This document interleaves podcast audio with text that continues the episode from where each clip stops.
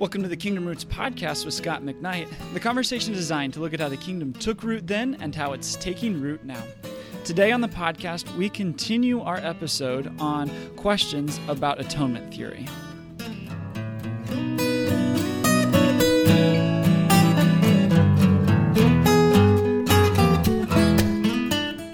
Right, Scot. So we had a good first round of questions, covered a, a lot of different things from different thinkers to um, the simplistic model and approach of what's atonement versus salvation. I promised at the end of last episode that we would start with this question. So I think if you're good with it, we'll just jump right in here. Um, and it's with Josh Beatty's question. And he asks I read a book in seminary by Roy Harrisville called Fracture. I remember his premise was atonement is beyond the scope of language and all atonement theories fall short. Do you agree? And does this open up the door to future metaphors describing the atonement? I have never read Roy Harrisville's book. I haven't even heard that title, and um, I'm disappointed I haven't. I, I've uh, read a few things by Harrisville over the years, and I've enjoyed him. Um, uh, I like the title, Fracture. Uh, let me say it this way. The first thing is, I would say that atonement theories are all inadequate in the sense that not no one atonement theory explains all that God did for us on the cross in who Jesus was and in his incarnation and resurrection, ascension, and return. So I would agree, uh, if, if that's what Harrisville meant, I would agree that no one atonement theory explains it all. I would also agree with Roy Harrisville, if this is what he says. I'm relying on someone's sketch of, of Harrisville. I would also agree that all the atonement theories together still do not touch the fullness of God's grace and what He's done for us in Christ. So I would say yes, yes, by all means. We we may need to use other images because we live in a different world, and we might we just might need to uh, use some images that help people in our world uh, understand atonement uh, in ways that that resonate with them. So I'm I'm all for that. But here's what I would say: yes, but and and here's the here's the but. Whatever atonement theory that we come up with, uh, I'll use an example first. I remember when John Stott wrote his book on preaching, and John Stott is a famous, uh, almost biblicist type guy, and I like that. But John Stott uh, used went through some of the images for pastors and preachers, et cetera, in the New Testament and in the end, he said, But I'm going to use one of my own, and that is that a pastor, a preacher, is a bridge builder. All right. So he he went with an image that is not used in the New Testament or in the Old Testament, uh, and nor is it a big image in the history of the church, uh, because he thought it would explain what he was trying to say in a little bit more complete way than uh, what is is on offer. So I would say this about atonement. Yes, we may need to use other images, and let's just say that I played with the image in our last episode of a of of a dentist and a tooth and an infection in a tooth. Um, so that would be another image uh, that we could use, and I've heard other people use other images. The point that I would make, the but is this: that whatever image we use should be both consistent with the images uh, that are used in the Bible and at the same time not inconsistent or contradictory to those images. And that's where I think we can run into problems saying, well, the Bible says it this way, um, and the Bible is connected to the ancient world, and we just don't explain things like that anymore. So, therefore, let's look at it this way. And then all of a sudden, there are people raising hands and throwing up red flags saying, but, but, but, this is what the Bible says. So, I would say, yes, uh, we need to use other images, but they need to be consistent with what the Bible says and not inconsistent with what the Bible says. Yeah, it has to be rooted in something and grounded. It's not, yeah. it's not free to yeah. make up whatever we want. because it yeah. fits our perspective. Uh, well, that that flows into a, a, good question about the thing that we get rooted in and um, and what we're called to do with the gospel. And John Fortner asked this: is he asked, how do you connect the gospel of the kingdom to atonement theory?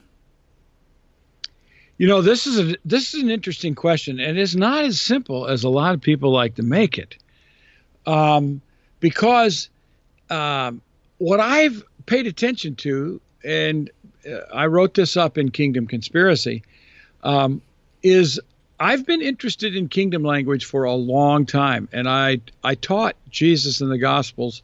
That was one of my primary areas of teaching and writing for uh, three decades of my academic career, plus my doctoral work. And if you pay attention to the way a lot of people talk about kingdom, you can come up to the point where you say, well, when we talk about kingdom, we don't have to talk about the cross because I'm not sure how it fits. Mm-hmm. When we have a theory of kingdom that doesn't need the cross, we got a problem on our hands uh, because Jesus obviously thought that he he says, "I came not to be served, but to serve and give my life a ransom for many." And if that ransoming act of the Son of Man, Mark 10:45, is not connected to kingdom, then we got we have a major problem. And that is one reason why in my book on kingdom of God, I said we have got to be more biblical in our understanding of kingdom.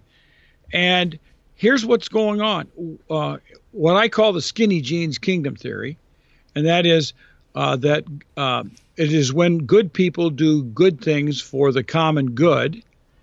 Uh, it doesn't matter who those good people are.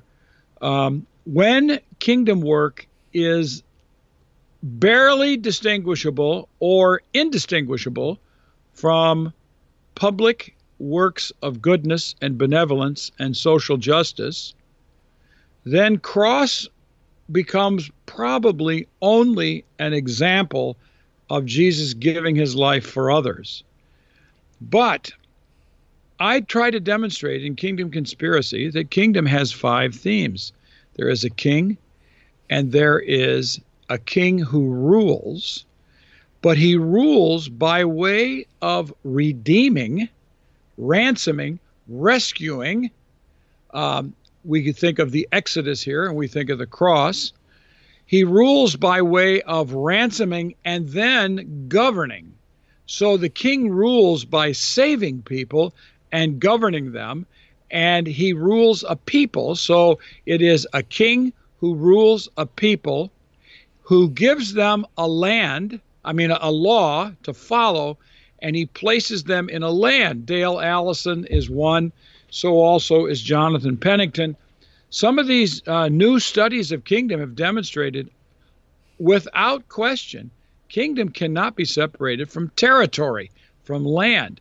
So, when we understand kingdom to be the rule of the king, Jesus, who rules by way of saving and by way of governing, and gives to the people a law that can be fulfilled in the Spirit and gives them an embodied space in which to live this out, then all of a sudden, atonement language and kingdom language are far more harmonious. In other words, the king rules by saving, and one way the king, I mean, the revelation of the king's way of saving in the New Testament is the cross. So atonement is how God creates the people over whom he rules, uh, over whom he governs his people, and it is the atoned for people who are given the law and who are capable of fill, fulfilling the will of God through the power of the Spirit and who embody it in a church and in a people. So, therefore, I think we can connect atonement to kingdom, but when kingdom is restricted to social justice mm-hmm. and the pe- good people doing good things for the common good, then atonement gets uh, vitiated or it gets eradicated and eliminated and becomes such a minor note that people are no longer hearing it.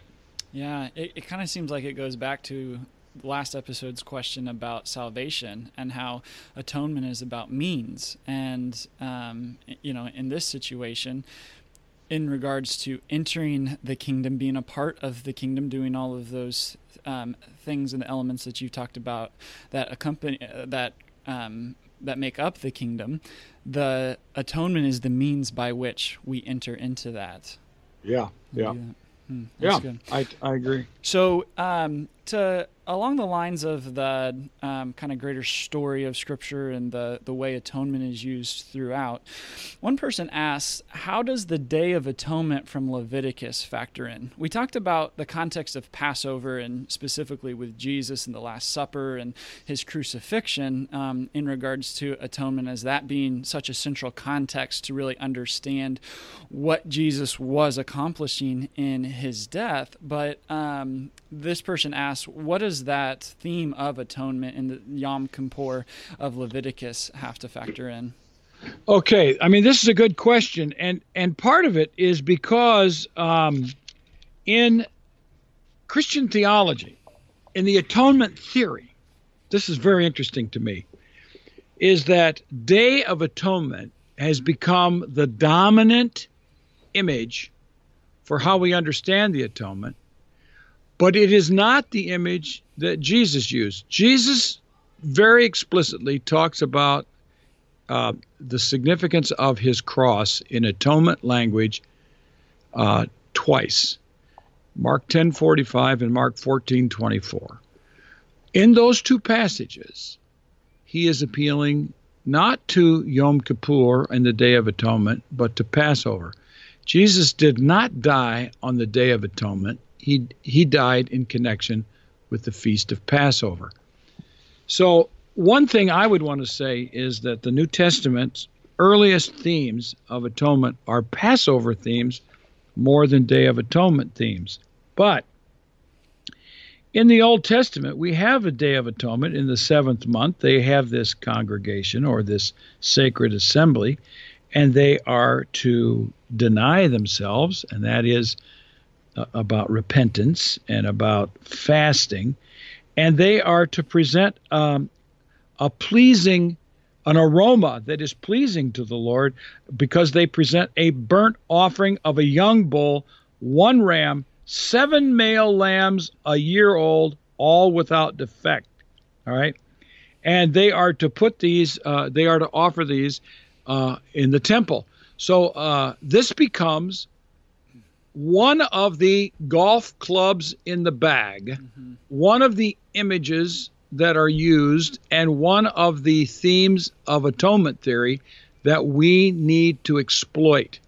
And that is that there needs to be uh, a sinless sacrifice that is utterly consumed and therefore one that brings atonement and atonement is a is a is a big concept in Old Testament theological uh, debates uh, of scholars, and I do not want to put myself in a position of being wrong on some of these things because I know how I, I've heard some of these Old Testament scholars really debate what's going on on atonement and blood in the Old Testament, but I want to say that what we get there is another kind of image that we need to talk about is that Jesus is the sinless sacrifice who is utterly consumed in the cross and as a result of that brings atonement the covering of sin so that we might be forgiven and participate um, in a um, kosher or a pure relationship with god and we can be reconciled to god. So therefore i would say uh, Yom Kippur is one of the images that we need to use when we talk about atonement. That's good. So we've covered a lot of great questions so far. You're doing great, Scot. Uh, just let me throw them at you rapid fire, one after the other. Um, you got time for and energy for you. Two more questions to wrap Yes. up our conversation. All right. Yeah, let's do it. Okay, so um, Bree asked this. She asked, "Could you talk more about how holiness and love are not opposite poles in who God is, but how we might hold these either together or in tension, the ideas themselves, or in the related theories of atonement?" Which we've kind of we've hit on a, little bit, but I thought Bree's question was um, uh, pretty good in her specific question of how we might hold these together in tension.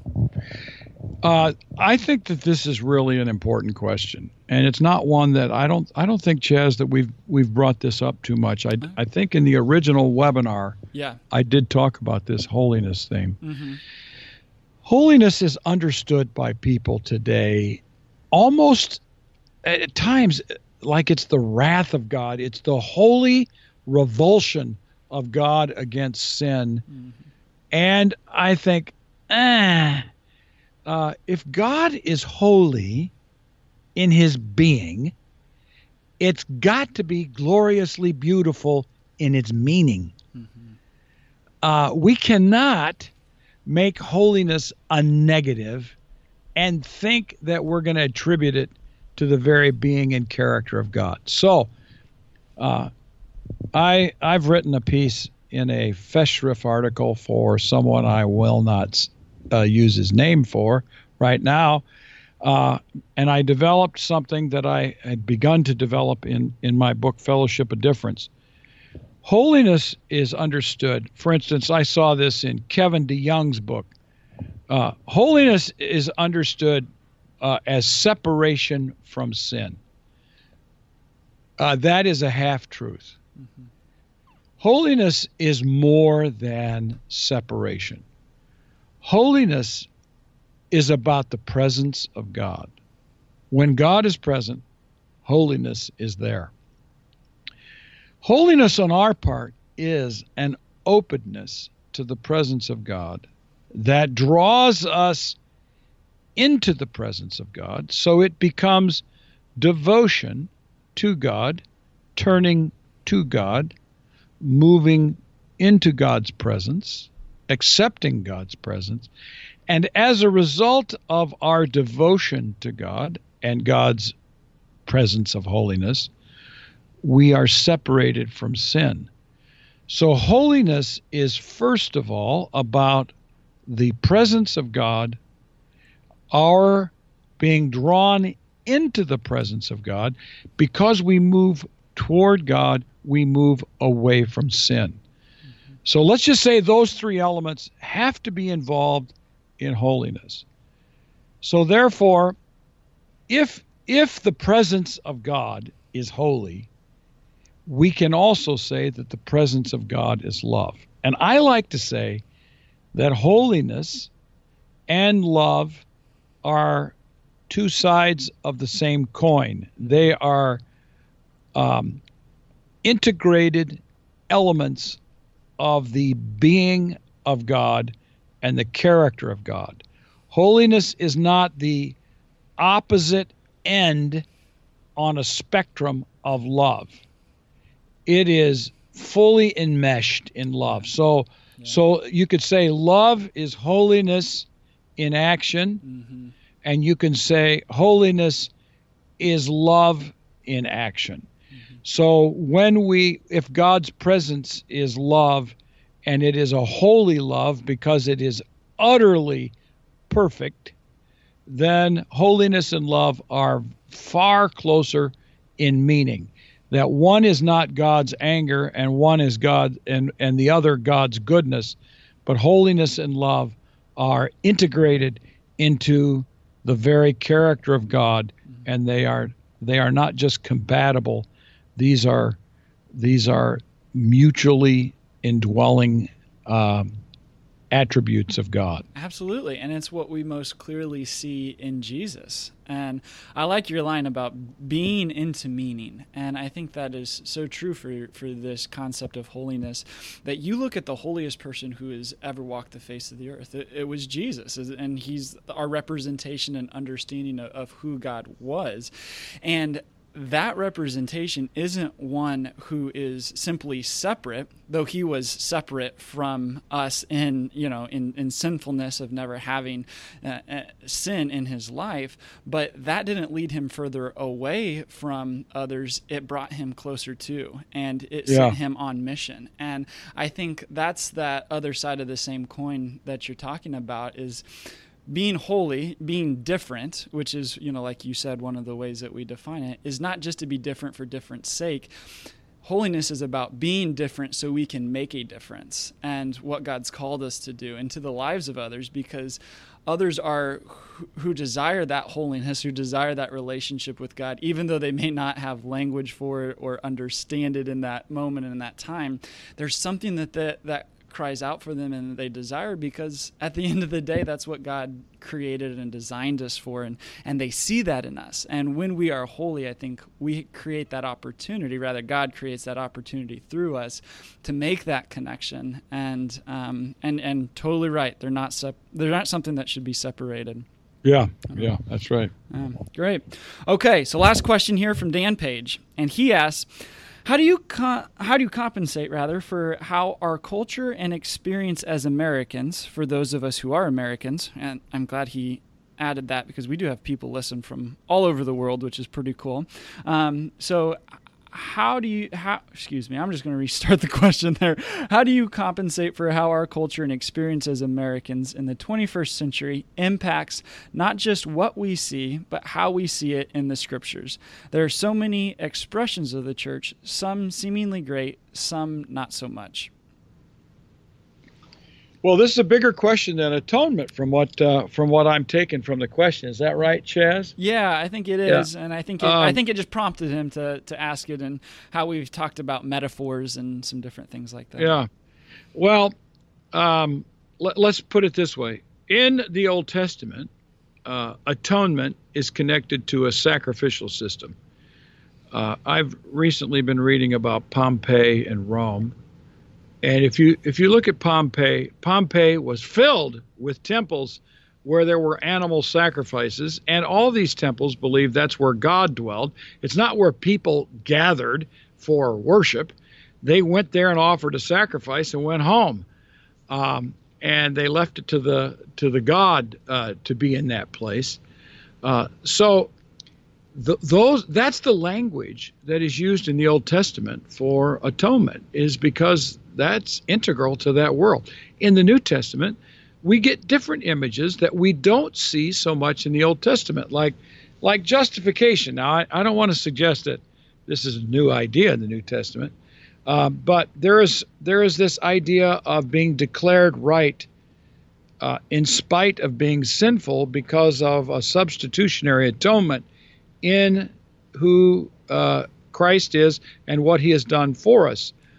And we have language like redemption, and we have the divine mercy seat, and we have all these other images, and they're connected to that world. And one of the things that I think is fundamental uh, in gospel preaching and in teaching and in interpretation, in Christian theologizing, is that every generation in every culture, this is where our Americanism Im- impacts us, and we think it's the only culture that exists, and it's not. Every generation in every culture will will find ways to communicate the deep tradition of the church in a way that is both faithful to the tradition and clever and relevant and innovative for its own uh, generation. So, for instance, let, let me give a couple examples. I, I find um, that in, in my life of academic work, that there have been a few books that have come along and have just completely jumped off the page, and people just completely resonated with it because this was not only um, rigorous scholarship, but it was at the same time saying something to a generation, and that generation needed to hear it. Here's one example E.P. Sanders, when he wrote Paul and Palestinian Judaism, in a world where universities were starting to develop religion departments, the book just soared to the top of interest, and so many people read it in such a mesmerizing way. I was there and I remember it. The next book that was like this in my life was when N.T. when N.T. Wright, Tom Wright, wrote his book, uh, The New Testament and the People of God. I think it was about 1992, um, and and then he wrote Jesus and the Victory of God to to jump on top of that. Those books said things that really resonated with people. Mm-hmm. All right, they they really captured. When Richard Hays wrote reading uh, the Gospels backwards, people just, I was shocked at the interest of that book on on my blog. Um, Randy Richards and I think his name is Brandon O'Brien wrote a book on hermeneutics uh, or interpretation about reading the Bible with Western eyes that really jumped off the page for evangelical Christians. Um, Stanley Hauerwas has communicated things to people in ways that uh, our generation is really responding to. Dietrich Bonhoeffer spoke in a very particular period, in a very particular way that resonated with people and still resonates with people. I could go on and on, but the point I'm making is this is that every generation in every culture has to find its prophetic voice. Mm-hmm. It has to find its way to speak the old gospel in fresh, exhilarating ways to a new generation.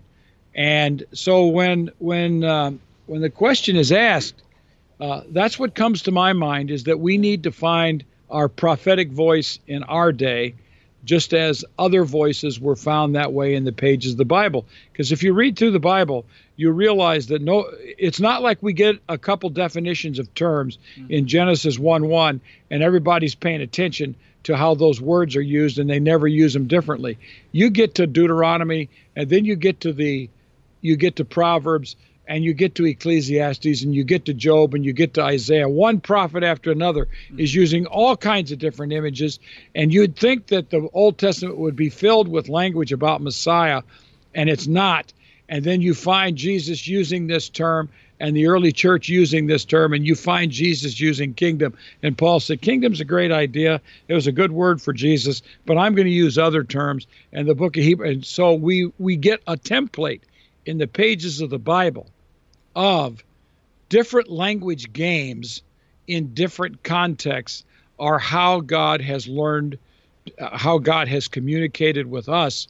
And we have to learn to have that same kind of linguistic and hermeneutical sensitivity in our world. That was a bit of a sermon. Yeah, but and but I think it helps us wrap up. You know, just yeah. just think about different things like atonement. It wasn't a specific atonement question, but um, has particular implications for that. So, to yeah. end our time, any closing thoughts to send people away? I know we've we've definitely probably only scratched the surface in the, a concept like of atonement, but um, we have talked about a number of things. Any closing thoughts to send people away with? Well, to me, uh, you know, even the people, there are other questions that can be asked. There were other sure. questions that were asked that we're, we weren't able to get to. But I think we've given some general uh, categories of how to think about atonement. Mm-hmm. And uh, this is not an exhausting, exhaustive and comprehensive analysis. Uh, this is not a book. This is just a conversation that we're having mm-hmm. about important topics. And to me, uh, I, I think we need to dwell on the richness of God's grace and love to take the infection that is found in us, to acknowledge it, mm-hmm. to deal with it, to remove it, and to heal us so that we might be healthy people, sound and firm in our faith and obedient in our lives. Uh, and I think that's what uh, atonement is all about. So I I, I think we need to dwell on the goodness of God and the yeah. richness of, of the images about atonement. Yeah. Absolutely. Well, thank you, Scot, and thank you, our listeners, as always, for joining us. We um, appreciate the opportunity to be a part of this conversation with you, and thank you for all you who joined in and sent us questions. Those were helpful, and um, and we enjoyed getting to hear from you as always. So, um, again, hope you're having a, a, great day after you listen this, and we're grateful as always to have you with us. So, um, look forward to being with you next time as we continue our conversation on how the kingdom took root then and how it's taking root now.